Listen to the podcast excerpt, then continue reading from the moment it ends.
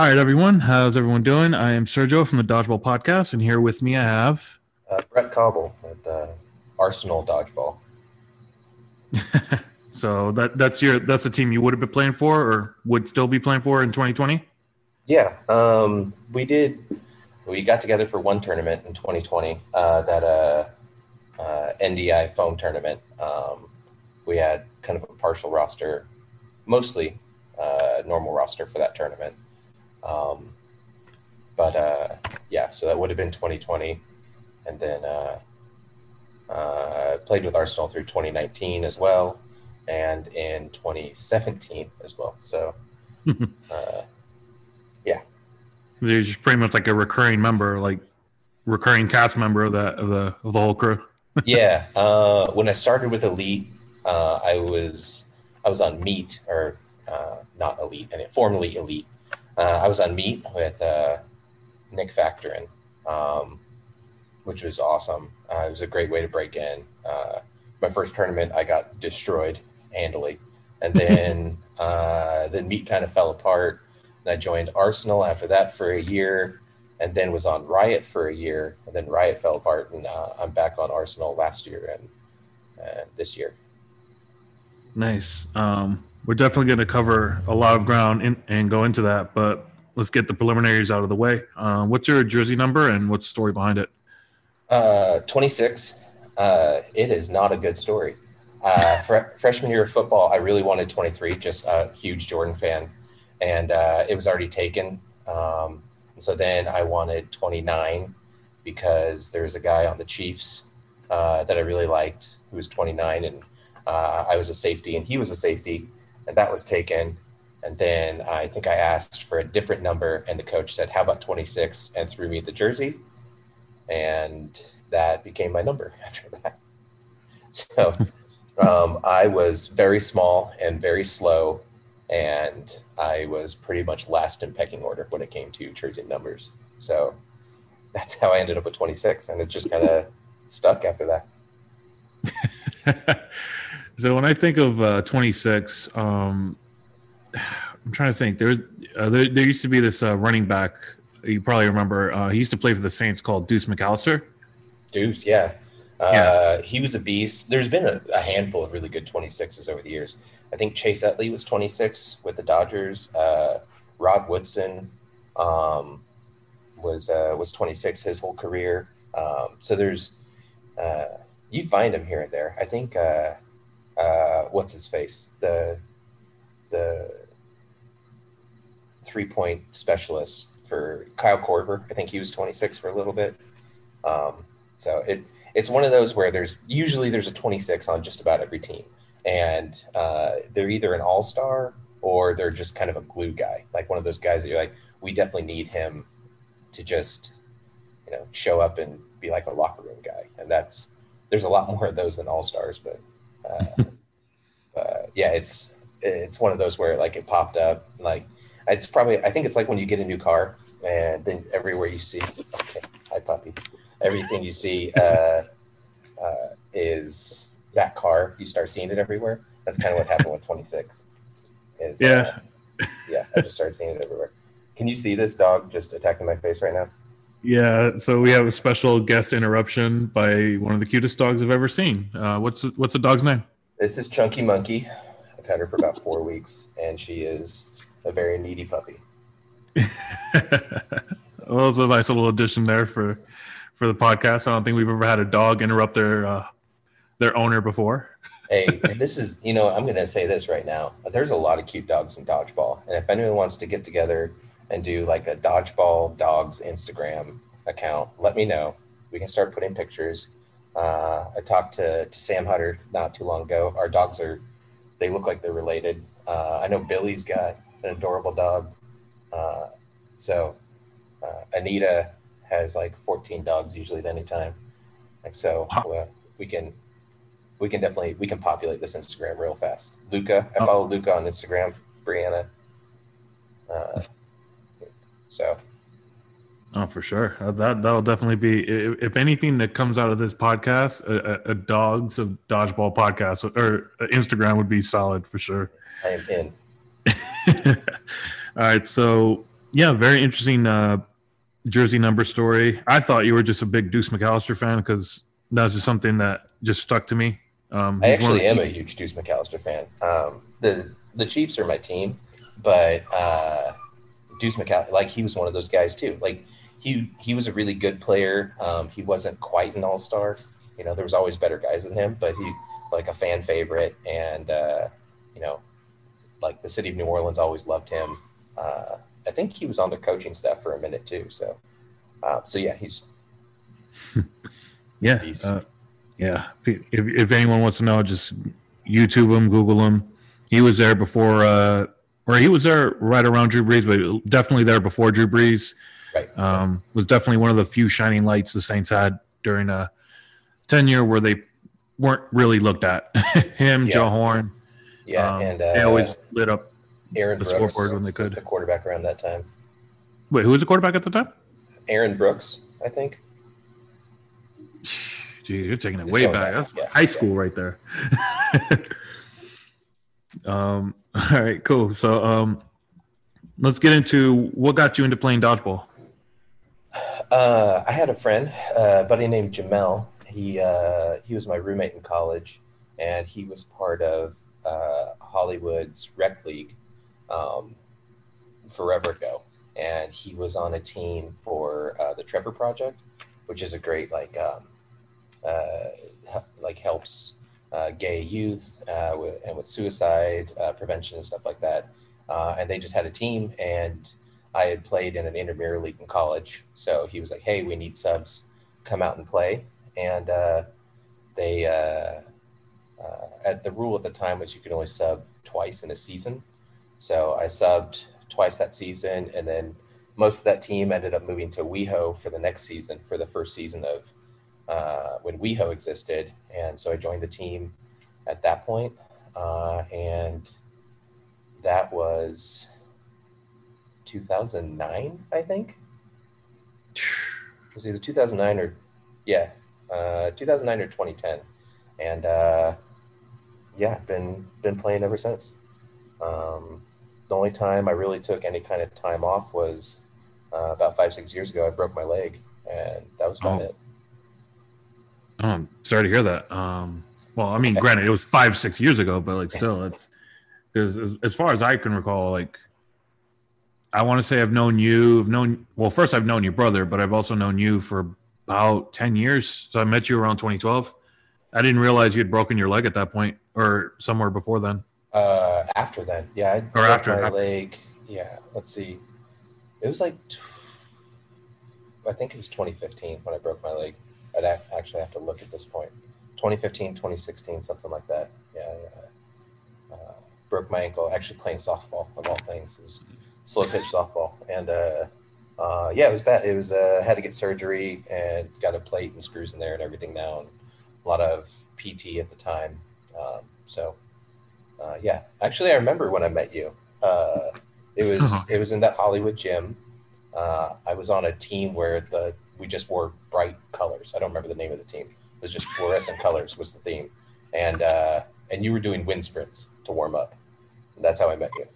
I was like, all right, dude, cool. I'm gonna uh, I'm gonna sip on something up here on the stage, but you keep you do your thing. Wow, put my business out like that. Got it. Um. it's like you, you, uh, you're actually you care about this. Okay, cool. Well, the fact that I've been a part of the community for now 12 years, and I warm up, and now I'm hosting a podcast, and you know, in Steve's deployment, yeah, you would say I care about this. Yeah, well, that's and that was the funny thing too is I was at the time like I was like, oh, I don't need to warm up because I was still in my 20s and now I'm like, all right, if the game starts at seven, I need to get there at about five forty-five. Start my stretches. get my arm loose. Yeah. You, you starting to feel a little long in the tooth, a little gray in the beard? Uh, yeah, actually, every day I get more gray in the beard, but uh, yeah, it was. uh, I've been feeling long in the tooth for a couple years. It's all right. wow. Um, yeah, time flies, huh? Um, so you, you mentioned you were part of a, a charity team. Um, just uh, kind of I know you kind of already went over it, but kind of like briefly like uh, compact it. What is a Trevor Project? What do they do? Um, you know, I was never part of the actual uh, organization, but they're they run like a, a, a gay youth hotline. Um, you know, if they're having any trouble, like uh, need counseling or have any suicidal thoughts or anything like that, um, that you can call into this hotline and they, uh, you know, they'll try to coach you through it and, uh, uh you know, help you, uh, give you advice on maybe coming out to your family or, uh, you know, try to give you resources to, to make, uh, make life easier, tolerable. And it's going to sound kind of ignorant of me asking because um, I definitely want to know. Are they still around? As far as I know. Okay. Um, well, after we're done recording, I'm gonna look them up, and once I this episode airs, it'll definitely either drop on Wednesday or Friday. I'm gonna work on that. I'll post a link to it um, with the episode. Yeah. So that for any one of our listeners who need that, or either here or abroad, because this podcast is going uh, global for sure um, definitely want to help spread that out there and help help our listeners, whoever need it, and just you know do something more with this podcast and that. And so I'll definitely yeah. look look to and Google that and post it down below. And I'm sure they're always looking for more volunteers too. So cool. Uh, so you mentioned you played safety um, football. Uh, did you play on their other sports growing up? Uh, yeah, actually, growing up, um, I didn't get into football until high school. Uh, mostly what I did uh, as a kid, I did a lot of competitive, uh, like clay shooting, uh, and and taekwondo. Um, was I started both of those around uh, five six years old, and taekwondo I stuck with until probably about halfway through high school, and with uh, the clay shooting, I don't do it near as much now, but I've only done it once or twice a year for a long time now. But that was uh, that was about a uh, every Sunday thing that uh, that I did with my dad my brother. Um, then high school got into football and pole vaulting. Oh wow! Um, did any of those sports translate to dodgeball, or did you feel like you just picked up dodgeball and just did whatever you could from there? Uh, yeah, I was just I was born to be a dodgeball player. No, I think uh, I think martial arts really uh, really helps, especially when you're a kid, with just kind of like learning how your body works, uh, which that sounds awful. Um, with just like uh, kind of getting a feel for okay, this is you know this is mechanics and everything, and uh, and just uh, there's some discipline that gets ingrained, and I think it's really great for uh, for kids especially, and teaches some flexibility and, and body weight stuff. Um, the the shooting was definitely there's a lot of hand eye coordination that goes into that because it's all moving targets.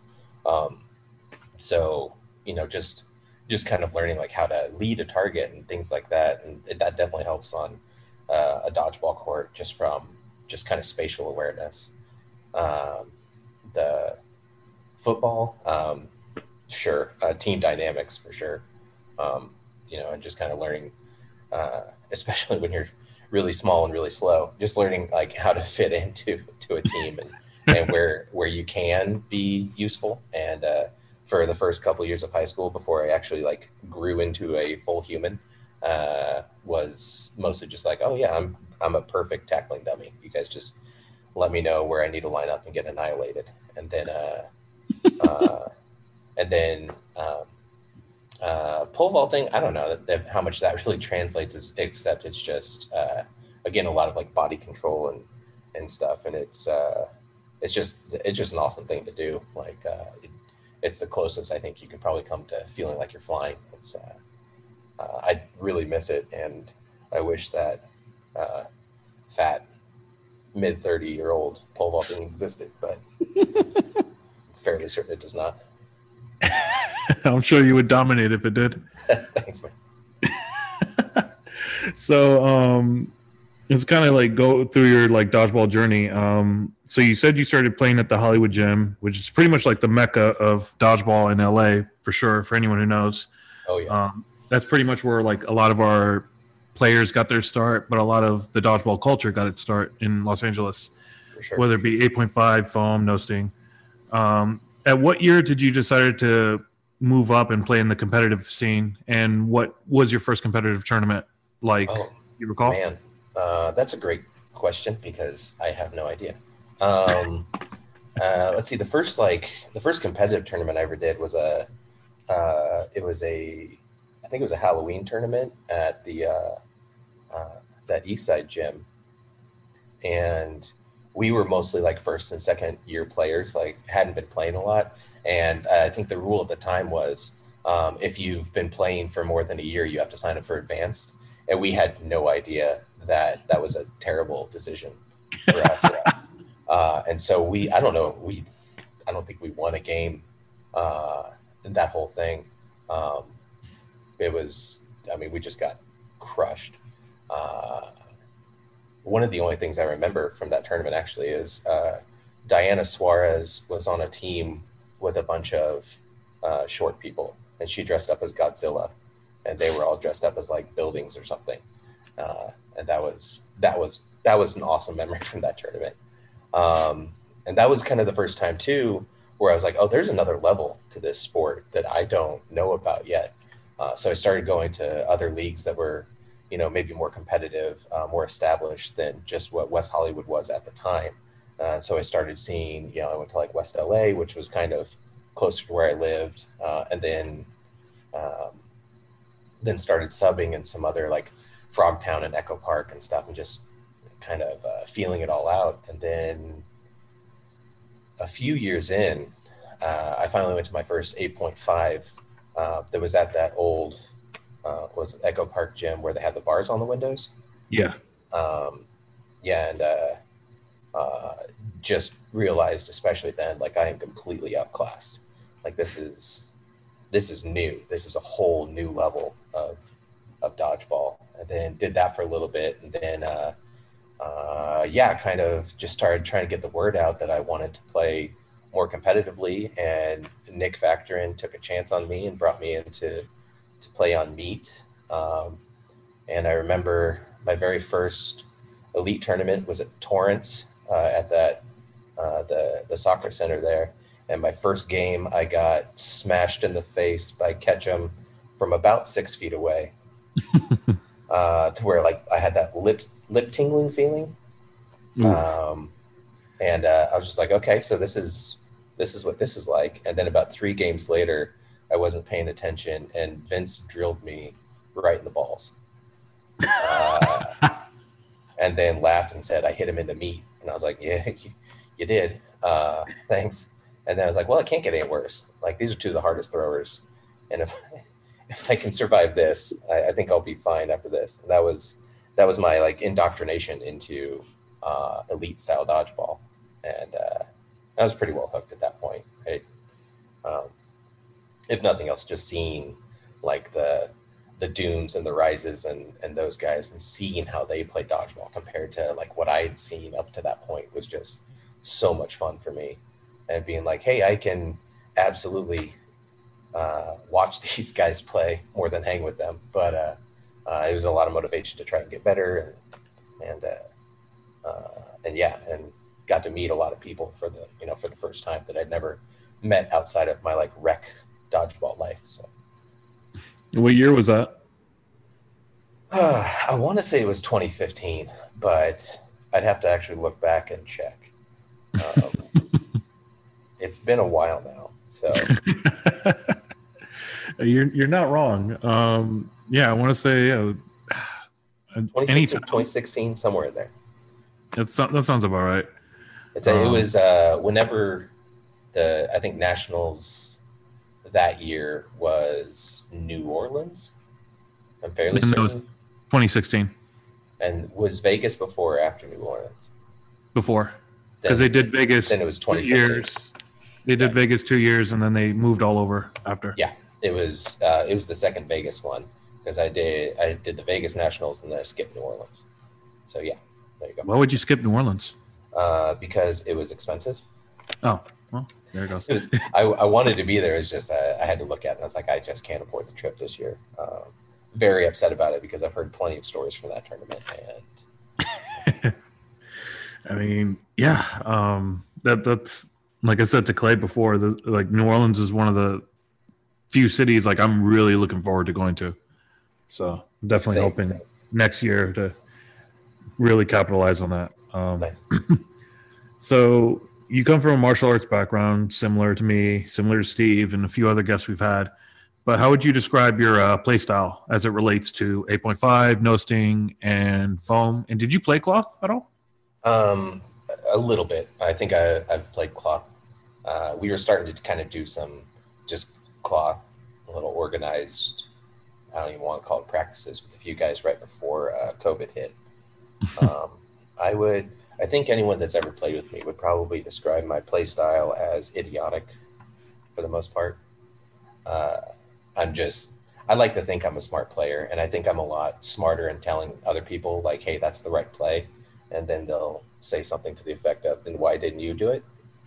And uh, so because I'm better at telling other people what they're supposed to do. No, I uh, I think for the most part, like play style, physically, you know, I can throw okay, I can catch okay, um, and I think uh, I think my brain is the only thing that actually saves me on the court from uh, just trying to make good decisions. Uh, I definitely know there are some people that if they hear this podcast, they're going to be laughing, but um, but you know, it's you kind of have to when you're playing like 20 on 20 versus 6 on 6 or something like that you just it, the game changes a lot and uh, uh, some people have trouble i don't know if they don't if they haven't played a lot of sports growing up or something like that that you know it's uh, you just see some things where like why well why didn't you see it like this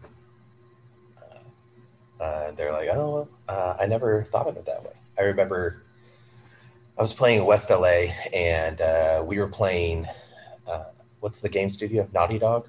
We were playing against them, and they weren't good, but they had one good. They had Ish on their team. Like they had thrown Ish on that team, and I just remembered like uh, we would we would have them down like you know ten players to three, but one of those guys would be Ish, and then he'd just clean up. And at, at the end, I was like, "Hey guys, like if they have one good player, we should just throw like five balls at him." get him out and then concentrate on the rest. And I had a couple of people just be like, "Oh, I never thought of it." It's like I, I don't know, you should, but uh, you know, so just strategy things, I guess. This is an absolutely terrible answer, and I hope you edit it all out. uh, I'm, I'm pretty sure there's some that we can keep and some I have to cut, but otherwise, like I, I think I got an idea of what you're trying to say. Like you're Yeah. pretty decent in every aspect, but you also have like a good mind for the game. Just you just have to put it together sometimes. Yeah, I mean, I think having a mind for the game, like honestly, uh, once I'm no longer able to play, which is probably coming sooner than I want, uh, I would love to coach a team um, if that if that position ends up actually existing. Uh, you know, and I think that's kind of the next the next step for kind of the dodgeball world is uh, you know uh, when people stop playing, they just disappear, and what we need is for those people to either you know coach or manage a team or you know try to get guys on the same page or stick around and run tournaments and ref uh, and those things because we have this this whole big base of knowledge that is just disappearing. Uh, and then you have people come in that have only played for a year or two and they're like oh why don't we do this? Why don't we do that? It's like well it hasn't worked in the past or you know if it's a good idea sure let's try it. But um, but we have some guys that have just you know they've been playing or been involved with dodgeball for 15 20 years and we just we need those guys to to stick around uh, for all the for the non-playing stuff that is so important to to get the the sport to really take kind of another step. Because we can't all we can't have tournaments run forever where we just have players being refs. Uh, we need guys who can and we it's really hard right now to have a tournament and then try to go find refs that you can hire that like oh well i've been a referee for like 15 years. It's like yeah but in you know pee wee football or in like division two basketball or whatever. It's like but you have no idea how the rules work in this and there are so many weird little you know technical situations where you have a guy like a like a kale or an alex alvarez or you know someone that's been around and refing for a long time uh, Joe Colella, who can sit there and be like, "Well, this is how the that rule works," and they just know it in, encyclopedically, and they don't have to sit there and thumb through a book and say, "Well, section two point one, uh, he only got one foot in, but he caught the ball while he was in the air, so it means you know." And that's uh, we just need someone to we need those guys to just be around who can just be like, "Oh, absolutely, that's an out. This is why. Let's move on." Yeah, uh, I would agree with that. Um, I would also say that in some ways that's already happening in other parts of the in other parts of the world. I know it's happening in England, um, especially around the UK. I know it's happening in um, Australia and like parts of Southeast Asia, and we're kind of behind on that sense. But I feel like the next step, other than that, would also just be drug testing. Once we get to uh, the international uh, tournaments. Well, I take a lot of steroids, Sergio. So if we do that, I'm not going to be able to play anymore. oh man, you you take a lot. That's what. Yeah, obviously. like, come on, come on. For anyone who doesn't know, uh, me me and Brett always just throw smart remarks at each other. So this was this definitely caught me off guard. But coming from Brett, not surprising that he would just say things like that. Anyone that looks at me is like, clearly that guy is really into fitness and performance enhancing drugs. Oh, for sure. I mean, he's in he, he's into a lot. He's he's into a, a seafood diet. He's seafood and he eats it. That's a seafood diet. Ironically enough, I'm actually super allergic to shellfish, so that that's actually borderline terrifying. Borderline. Um. So, what's your favorite ball type? Uh, I don't. I mean, I you know I played no sting for years before I played anything else, so no stings always could be my favorite. But past that, um, honestly, I don't know any of them. Um, like I've only played cloth a few times, but it's just the game's a little different. So it's just kind of appreciating those games. I know some people are just diehard for whatever uh, they really love, but you know, I'm not going to skip a tournament or a league or something like that because they play foam versus 8.5 versus no sting, whatever. Uh, I would just, it's, it, I think the differences between the ball types actually really make the games uh, a lot more fun. Like you, you know, do you have to focus on catching more? Do you have to focus on uh, dodging more, or whatever? And uh, the different uh, strategic aspects of it um, make it the most enjoyable. So you, you say sounds no like a cop out, but I really don't care. no, that's fair. But um, you would say no sting just because it's the one you've been playing the longest. Yeah, it's it's kind of it's like my it's my like dodgeball baby. Like it's I've I been mean, raised in no sting. Well, it's not it's not too much of a cop out. Anyone, it depends on like what you started with is what you're gonna you know gear towards. You know, I only Absolutely. know of a few people who deviate from where they started from. Like for me, I love foam, and I feel like that's my best ball type. But I, if you had to make me choose, and I'm not skipping any leagues, just for the record. yeah, uh, yeah, probably eight point five. Is I love the punishing aspect of it. uh, uh, what I like about eight point five is you really like. Uh, there's kind of a there's different leveling effects with the balls, right? Like with 8.5, there's a few guys that when they throw uh, an 8.5 ball, it's it's going to hurt and it's going to, uh, and you just kind of want to get out of the way uh, unless you get a really good angle on it, kind of thing. Uh, and so it kind of levels the playing field because you have to play with a lot of strategy because there's not that many guys who can solo throw 8.5 and uh, and be successful with it. Like it's just so everyone's kind of like we all have to sit together and, and and go like, hey, two balls on this guy, one high, one low, whatever the case may be. With foam, um, there's a lot more people who can throw a foam ball harder. So it becomes kind of a more throwing and dodging game. There's still plenty of catching, but uh, you have you have people who just can do weird stuff with a foam ball and you know double uh, double knuckle it and stuff like that in the air where you uh, and just just really get a lot of power behind it. Um, no sting kind of splits the difference, uh, but it so foam kind of levels the effect of like anyone can throw it, anyone can catch it, um, and uh, uh, it's probably a faster game. Uh, and yeah, no stings kind of kind of splits the difference. A lot of people can throw it, a lot of people can catch it, um, but it's uh, not as unpredictable uh, as a as a foam ball. Then cloths just kind of. I haven't seen, I haven't played enough cloths to really have an opinion on it, but it's still fun, still dodgeball. No, you're not wrong. Uh, I can tell you that the the one thing about cloth that you might want to get used to is how to grip it. Yeah, it's weird. Yeah, it's it's you got to find like your perfect seam, your groove, or whatever. But once you get it down, it just feels like an eight point five ball. Yeah, That's pretty much it. And yeah, uh, that's the one thing I would say. Um, also, that ball doesn't really have any give. So like Yeah. when you like if you catch a rubber ball, it kind of folds into you. If you catch a foam ball, it kind of squishes into you. Um, with a cloth ball, because it has to be fully inflated, you either catch it or it bounces away. Like you have to be spot on with your catching with that one. I would say. Yeah.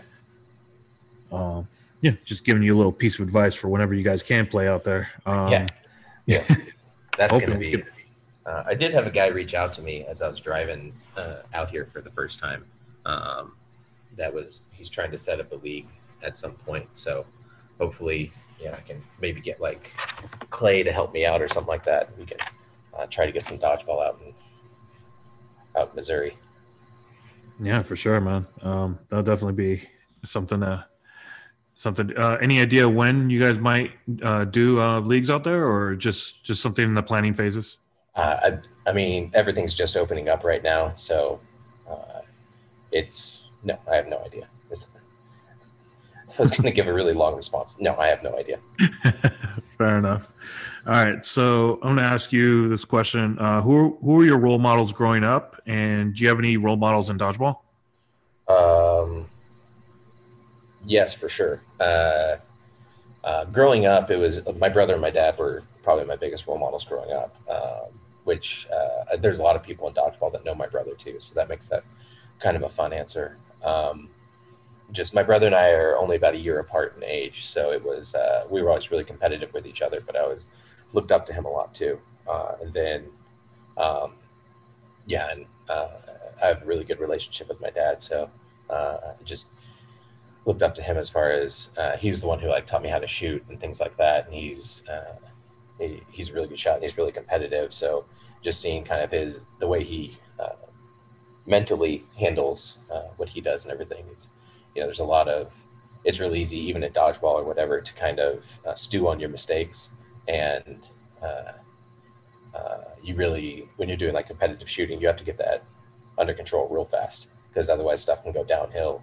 And there's a real small margin like one or two targets can win or lose you a tournament. So uh, each time you you know uh, go for a new pair or whatever you have to just reset yourself mentally and get, do your little checklist and, and get yourself back in the game so that was uh, you know i try to hold on to that um, but I, I also still stew on mistakes that i made uh, at dodgeball for years ago um, for people now, uh, I think there's a ton of guys that I've looked up to, uh, playing wise for a long time. Um, you know, definitely, you know, some of the uh, uh, all the guys from Doom probably because when I started playing, they were they were the guys, uh, especially the guys in LA. So like Ish and Vince and and Nate, Terry and Radke.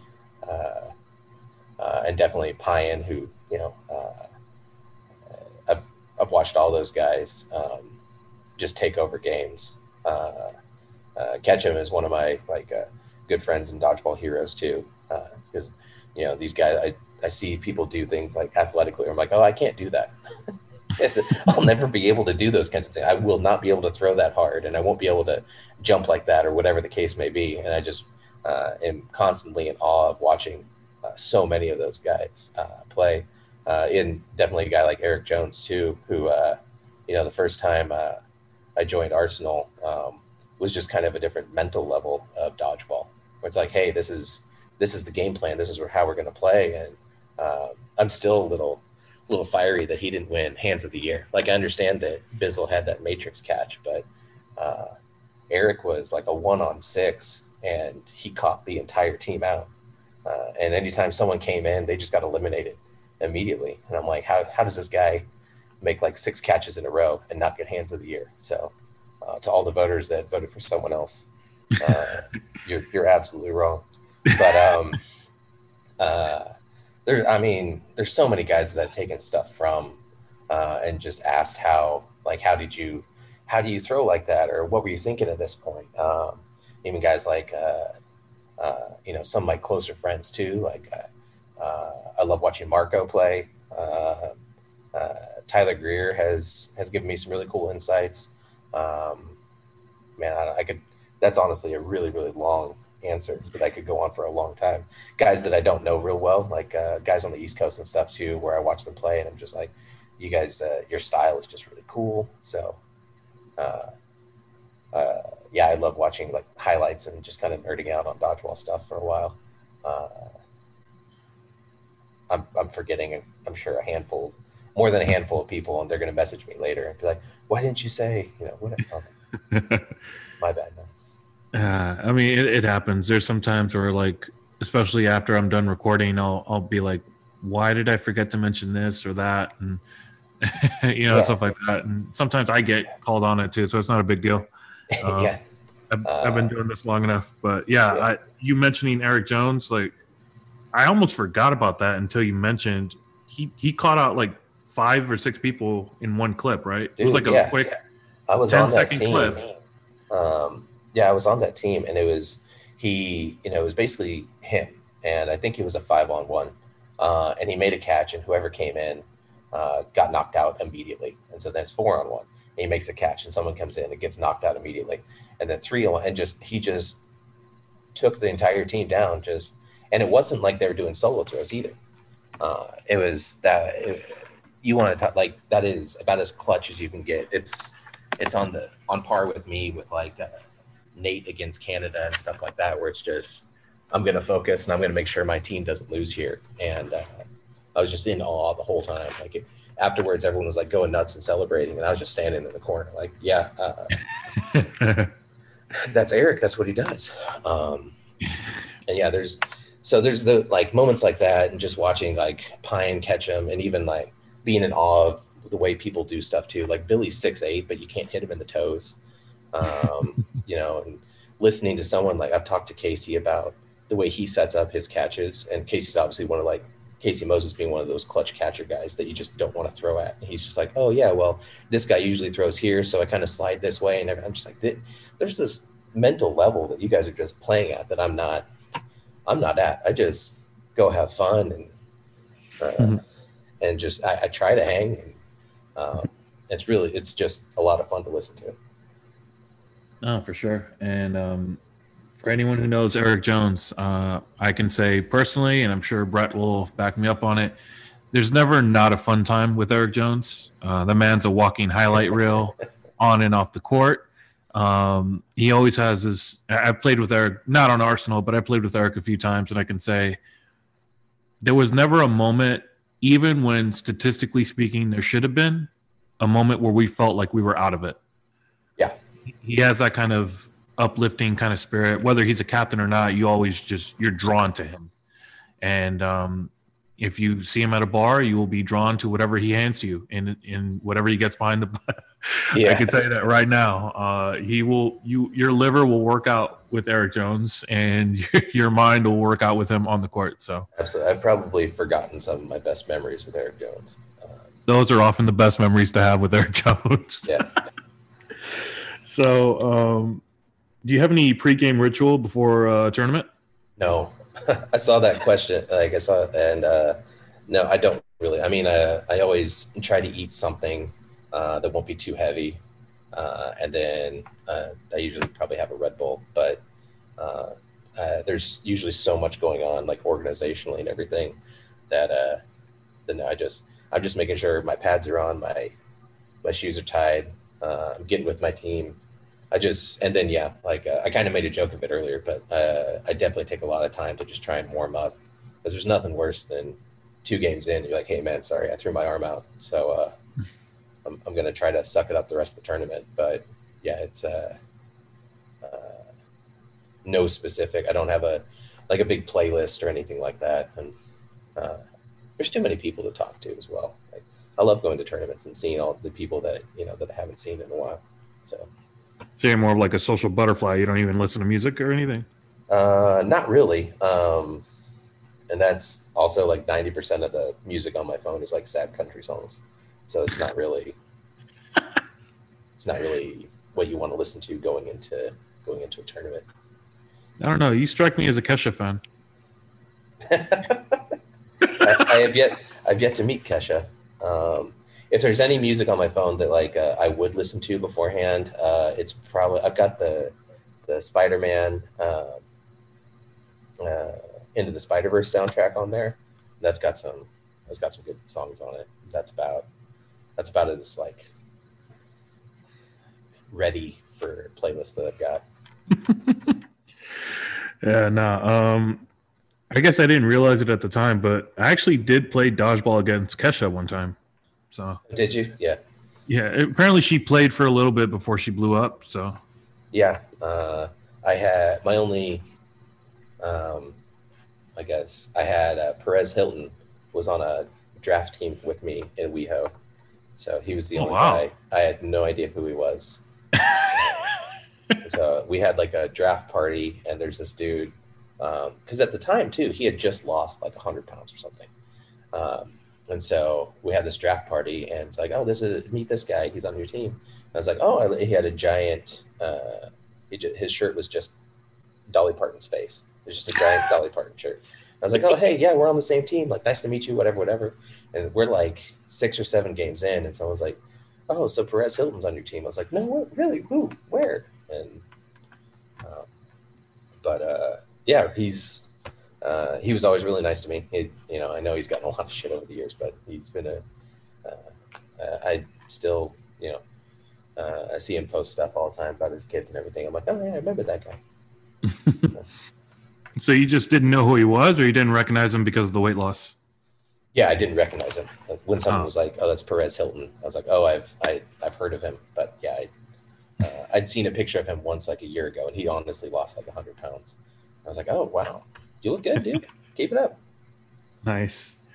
All right, so um, it's kind of funny, especially if you live in LA. You don't really realize how many people you know that everyone else knows. You just oh, yeah, kind of like, yeah. This is one thing about LA culture is like, do I know some celebrities? Sure, but I just know them. I don't know them for their credits or anything like that. If anything, you know. Right. Like uh, you know, Nick Wexler would always play uh, in WeHo as well. And, uh, you know, and Scott Evans, and you see these guys and you're just talking to them and you're like, oh, okay. And then uh, be like, oh, how do you know that guy? It's like, oh, we play dodgeball. Why do you know that guy? he hit me in the face. He's a nice guy. right. All right, so we're gonna get into the crowdsource questions, and these are some solid, some fun ones. Uh, so, okay. a couple of these you might have to explain because they seem like some inside jokes. So Chris DeJesus uh, asks, "Who is Brett Kauble?" Oh, I don't know. Never met. You don't him. know. You don't know. You don't know who Brett Kauble is? No, never met the guy. Never met the guy. uh, uh, I've, only, I've only met Chris a couple of times too. Uh, I know we played against each other uh, in Minneapolis. Uh, he was one of, you know, in every tournament you end up squaring off against the same person like four or five times for whatever reason, and that was right. that was how I met Chris. Um, so uh, he's a cool guy though. So I, I'm sure a lot of people are asking that question too. Why? who is Brett, and why are we interviewing him? oh man, um, yeah, he probably recalls that uh, time in Minnesota because it always happens, especially at nationals. For anyone who doesn't know, there's always going to be that one or two people you always come across, regardless how many divisions you play or how many round robins. There's always like that nemesis you just mathematically are always up against and I guess that's who Chris is to to Brett. Yeah, uh, um, uh, just said that. Actually, I'd say the one guy that I end up across from more than anybody else, I think, is probably Andy uh, Merrickman. Like I, I don't know why, but we our teams play against each other, um, like twice every tournament, uh, and so it was just it's like even and then we even played them at nationals a couple times, and we're just like, I was like, I, you know, no offense here to any any teams or anything, but I'm just tired of playing you guys this is just there's a thousand teams here. Why do we keep playing you guys like over and over and over again? Um, so it's uh, yeah, it was just one of those. where Was like, all right, cool. Uh, so Andy and uh, with Arsenal, a lot of times I'll play over on the left, and Andy plays on on uh, Havoc's right. So uh, I just see him like all the time. yeah, he just he just can't forget about that smile, man. no, I love playing. Uh, I love playing against Andy. Like it's it's absolutely a challenge. The dude's a good player. Yeah, and he's definitely a solid addition to uh, Rise. So that's going to be an interesting uh, matchup to see Arsenal oh, yeah. versus Rise. Oh yeah, forgot all about that. A lot of movement. a lot of movement, man. Yeah. So it's pretty much Rise and half of Rainbows. Right. and Andy. Cool. A lot to a lot to digest there when we can start playing. Yeah. Uh, next one from our good buddy Mark. Meh. Is there any like funny stories between you and Mark we should know about? Uh, there's probably a ton of funny stories between me and Mark. Uh, we played together on Riot for that year. Uh, Mark's a good friend, and uh, uh, that's probably the exact sentiment that I would have if someone was interviewing Mark too. I'll pass. Not any- I've heard him talk enough. I'm good. Yeah. Go Um, build a so- pillow it. nice. So safe to assume you guys just playfully jab back and back and forth. Yeah, Mark's also he's he was one of those guys that uh, took it upon himself when I first started playing 8.5 to instill the lesson into me to look at all balls at the time at all times because he cross courted me in the face like three straight times. I was like, okay, I get it. You can stop doing that now. I've I've learned my lesson. So I chimed in in the comments because I had to. Um, because like you, Mark and I always playfully jab at each other. So I called him the player hater of the year. Obviously, because he's not being interviewed. Um, yeah, we heard your voice enough times, Mark. Uh, but no, just kidding. We miss you, and we hope to light you up when we can. Uh, No, I don't. I do not miss Mark at all. well, one of us is lying. I'll let you determine who that is. So Markel Stokes was really excited. Um, any any stories you have with Markel? Any funny memories with him?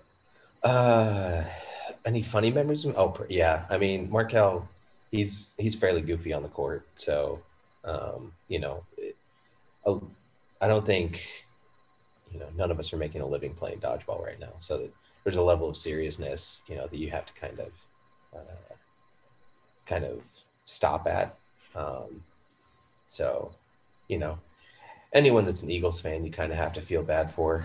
Like, there's, there's just so much. Uh, there's only just so much negativity that a person can take at one time. Uh, It's okay, man. It hey, it gets better. I promise you. Uh, uh, yeah. Um, he is a diehard Eagles fan, one of the proudest Eagle fans I know, and will hold on to that one ring more than anyone else I will ever ever know. In all fairness, man, I'm a Chiefs fan, so I'm going to hold on to this uh, this latest Super Bowl for probably about 30 years. So I'm good too. I mean, but you guys won a Super Bowl before. Yeah, one. Yeah, sure. You guys won one back when color TV was introduced. That's Yeah. how long. It was. 1969. Yeah, it was. Yeah. so it's fair. It's fair. Um, Nicholas Factorin with the meat emoji. Any any funny uh, meat uh, meat memories or Nick memories that you have? Uh, that team was funny too, because uh, speaking of Andy, Andy was on that team. Tad was on that team. Um, you know, uh, Mike Kerr was on that team. Um, and uh, uh, one of my, I guess, one of the funny memories was just uh, our like, uh, you know, our our break, you know, our huddle break would just be uh, sizzling like bacon. So, uh, Sizzling like bacon. yeah, just you know, one, meat on three, one, two, three, sizzle kind of thing. And uh, yeah, it was that team. It was we had a lot of fun uh, playing on that team. Uh, we were really learning how to be competitive dodgeball players. Um, but uh, uh, yeah, Nick uh, Nick's a fantastic captain too, uh, and just you know, like everyone always says, don't throw at him when he's on his back. Like it's just, it's just don't do it. It's gonna, Yeah. he's gonna make that catch.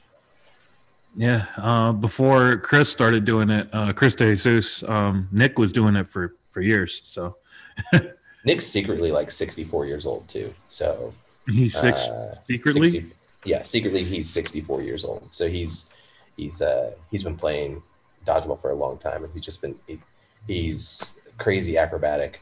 Um, he's just he's been doing it for a while, and he just keeps doing it.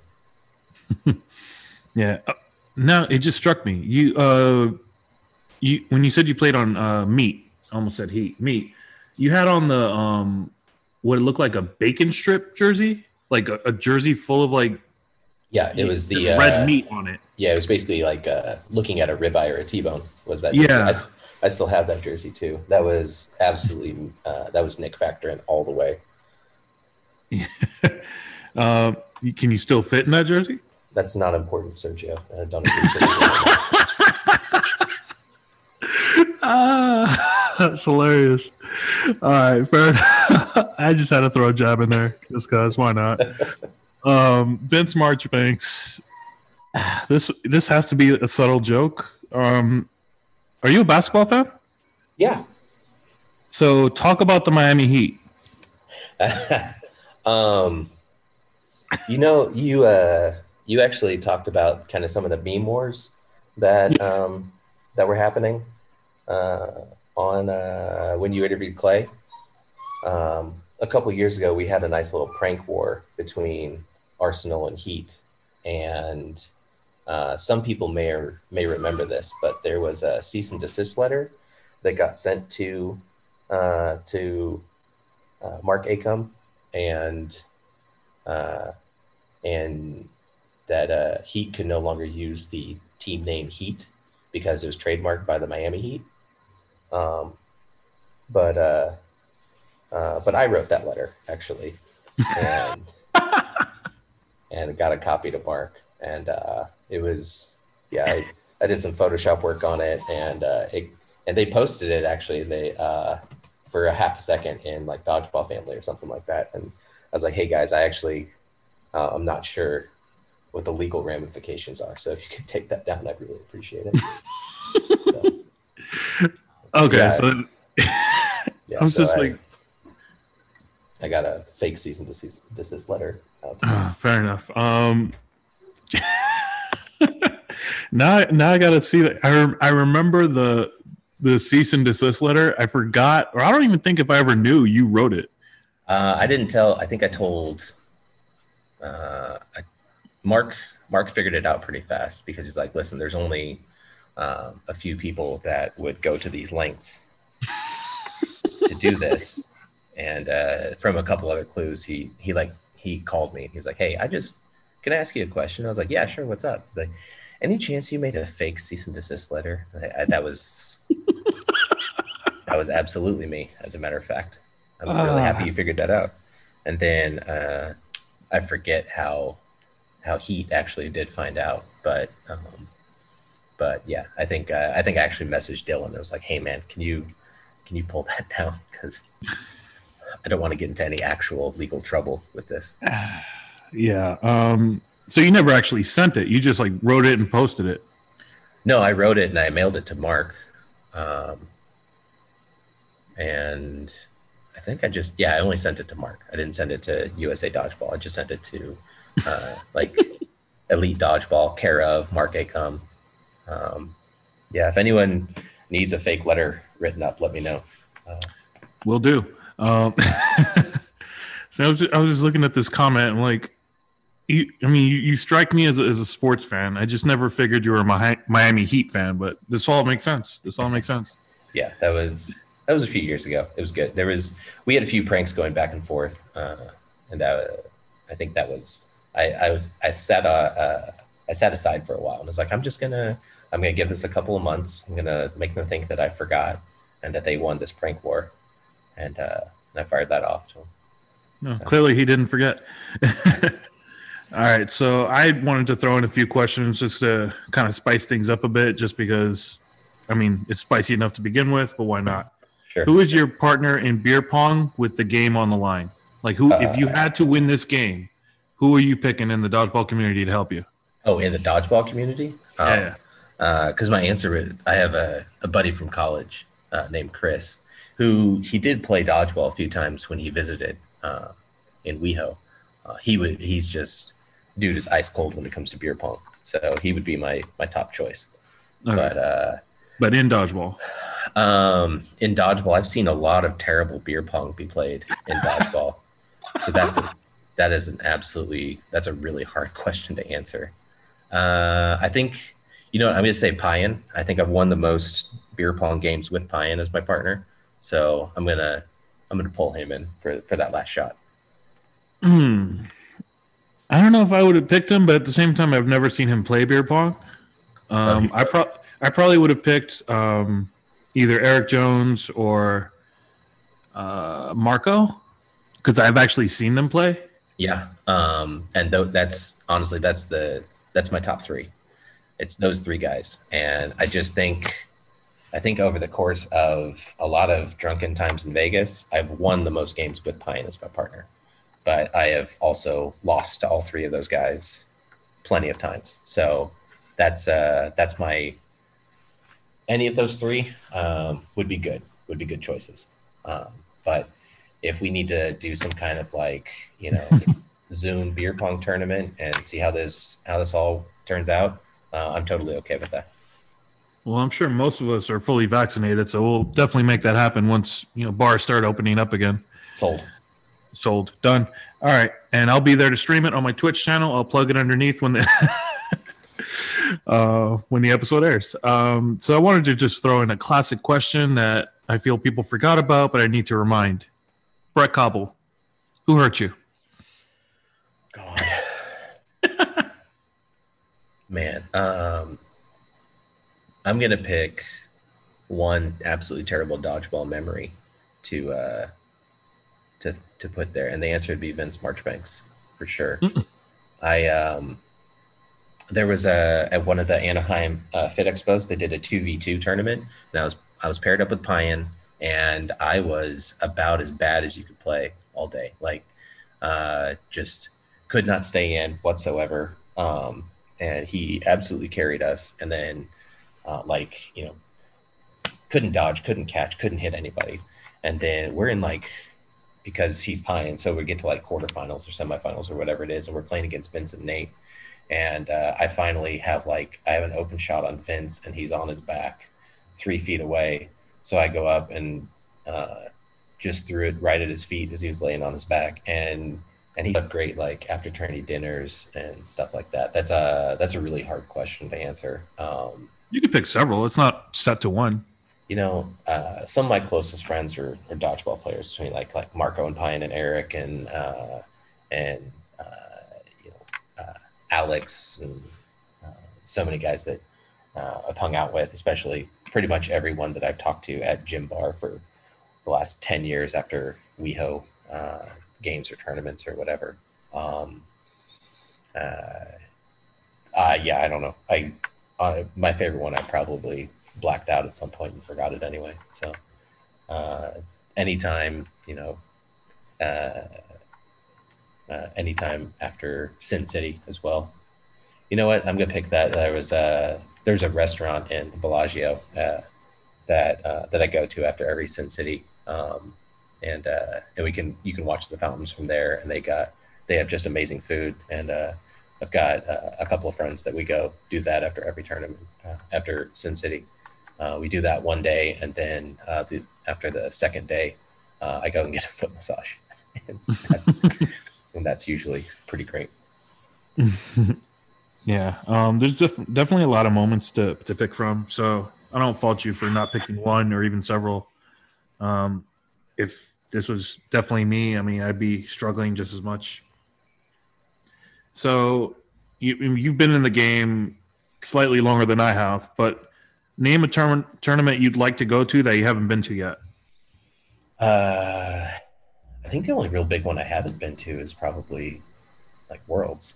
Uh, I haven't been to the World Championships yet. Um, I would love to go. I mean, uh, I'd love to go in a competitive capacity, sure. Uh, you know, but uh, but yeah, there.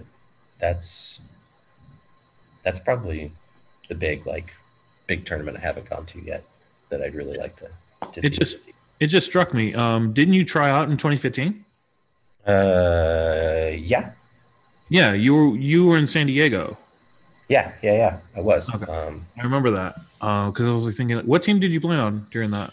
It was a random team. Um, see, it was me.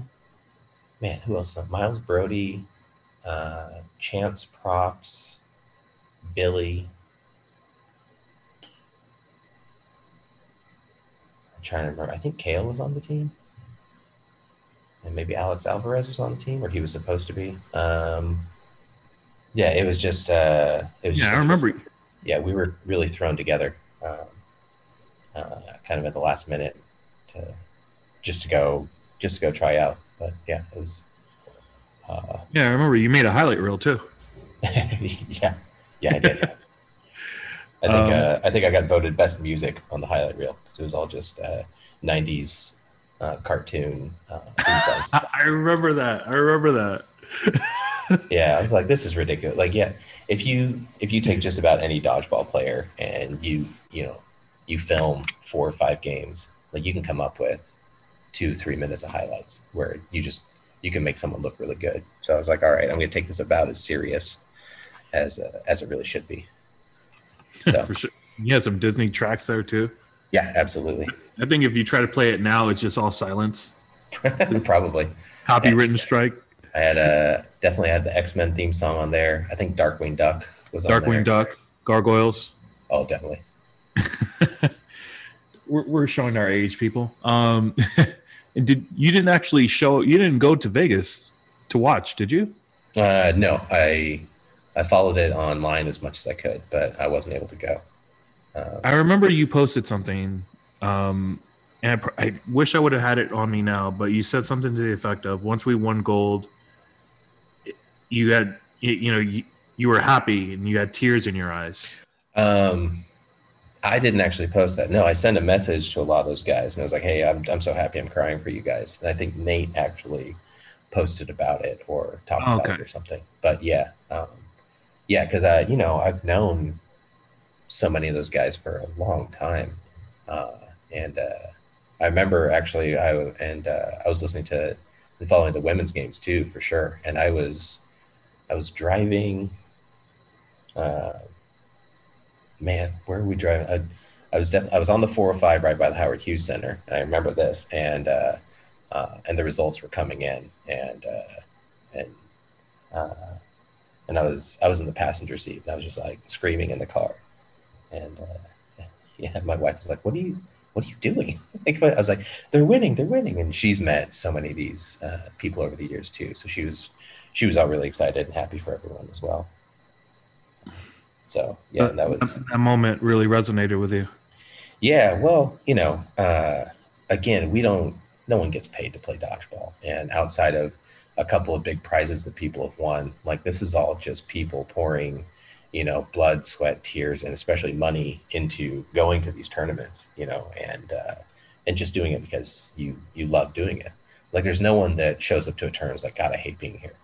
Uh, it's what would be the point? Um, so, you know, guys that I've either admired or seen work really hard to get there.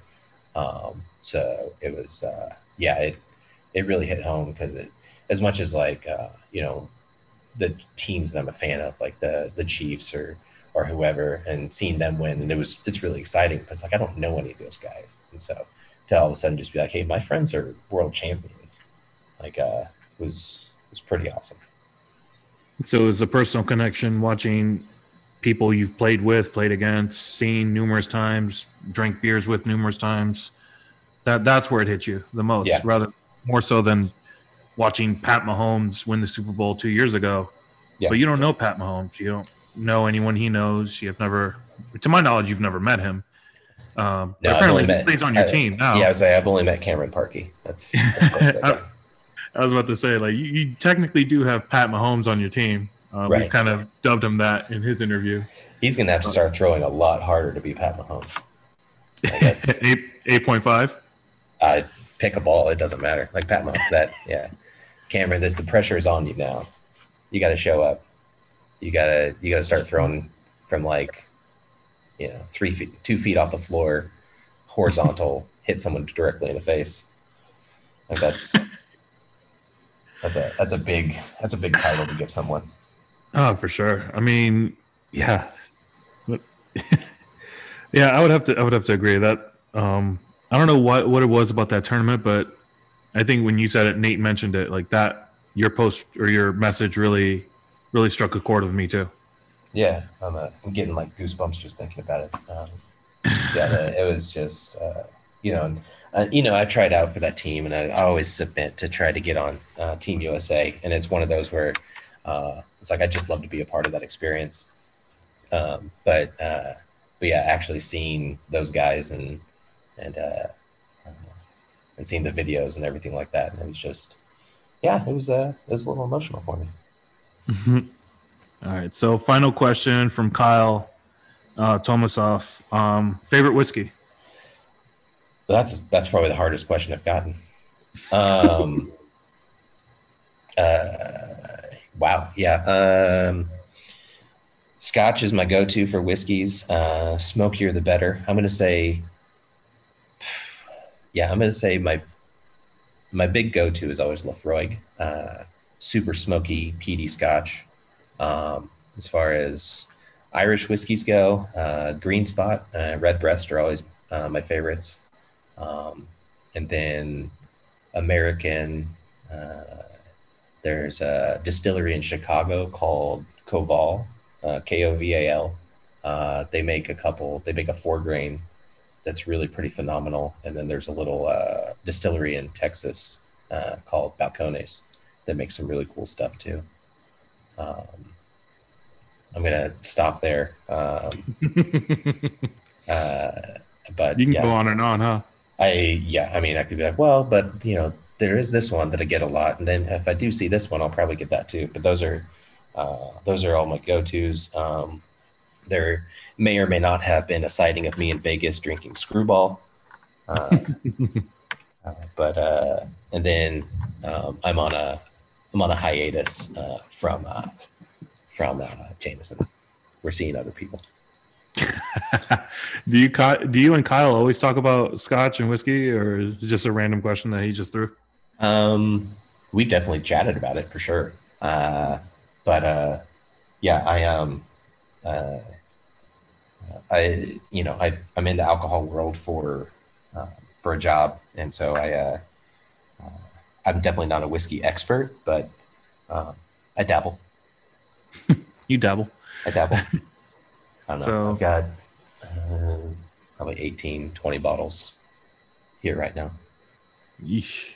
Come on over, guys. We can have a party. For sure.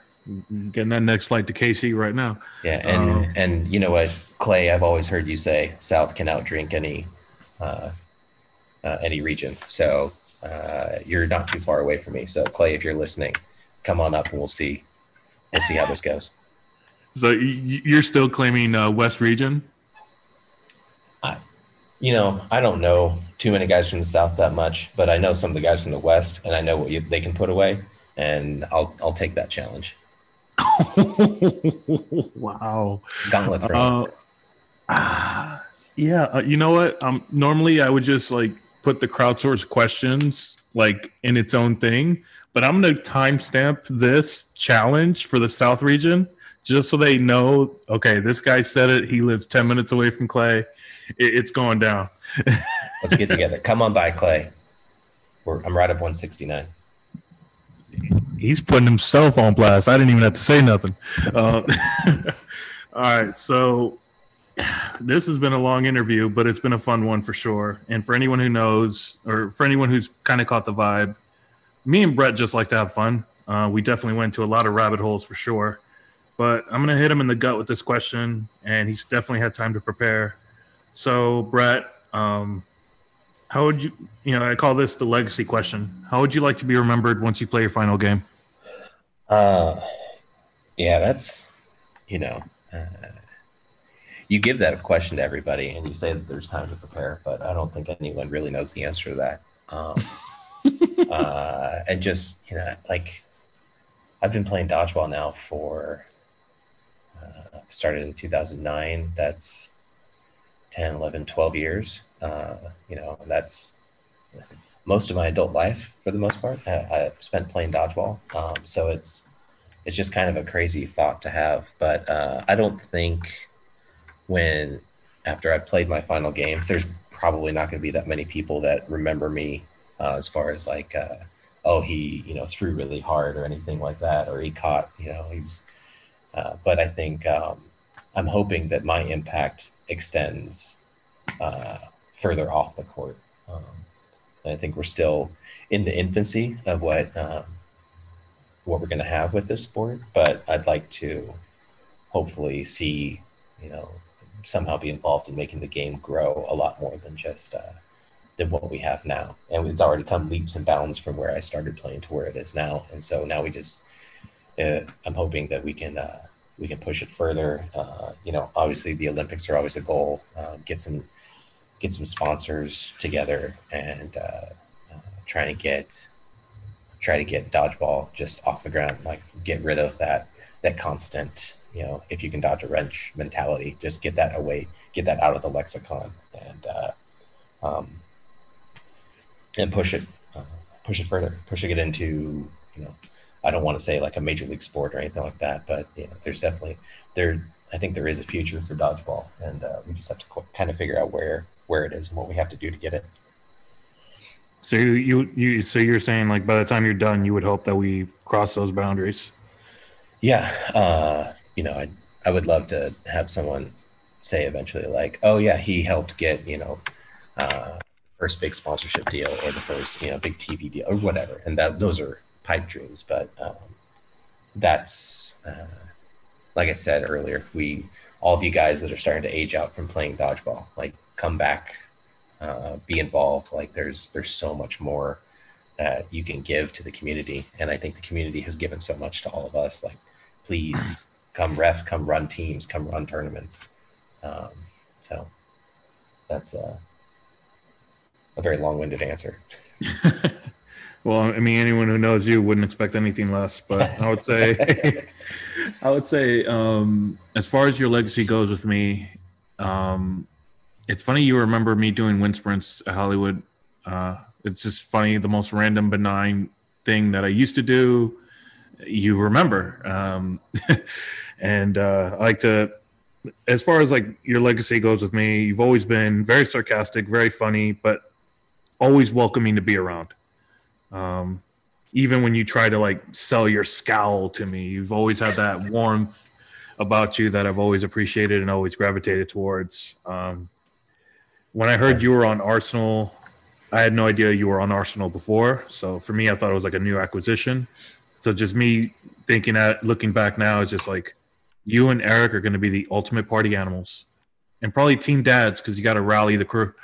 Um, yeah, it's well, and uh, you know, you mentioned it before too. Marco's on that team too. Um, you know, Alex Alvarez, uh, Cameron, um, uh, uh Robert uh, Markarian. Like, it's a really fun team. Corey, uh, uh, Corey, and and Urson should should make some appearances as well. So it's we're going to have a lot of fun. Uh, we'll be competitive too, but uh, you know, we're I think we're really going to enjoy uh, just being around each other and playing. So, no, for sure. Um, I would say you're definitely a jokester. You definitely thrown more than your playful amount of playful jabs at me. But um, I want to say one of the most defining moments you have with me was it was what 20 late 2018 it was after the Minneapolis Nationals. We had a like a mini season in Pan Pacific, uh, eight point five season. And I was on the team. I was on the team with you, Joe Fernandez, Xander. Uh, probably forgetting two other people um, on the team, but for one reason or another, you and Joe. I don't know if you guys knew what I was going through or felt it, but there was a two week stretch where I just mentally was I'm gonna say it. I was depressed, and um, like I said, I don't know if you guys knew what had happened to me or if you guys just felt it or a little bit of both.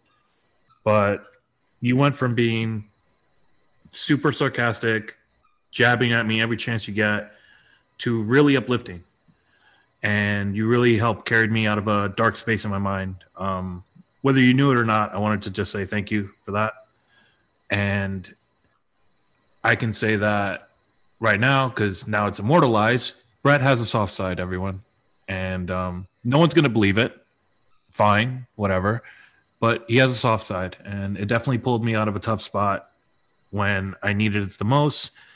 And no disrespect implied, I just didn't expect it coming from him. But I want to say thank you for that. And um, yeah, I mean, it sucks that you would probably say that you're probably closer to the end than you are in the beginning but I would argue that once people know your story, once people get the chance to meet you, and once we get to playing again, you'll add more to it.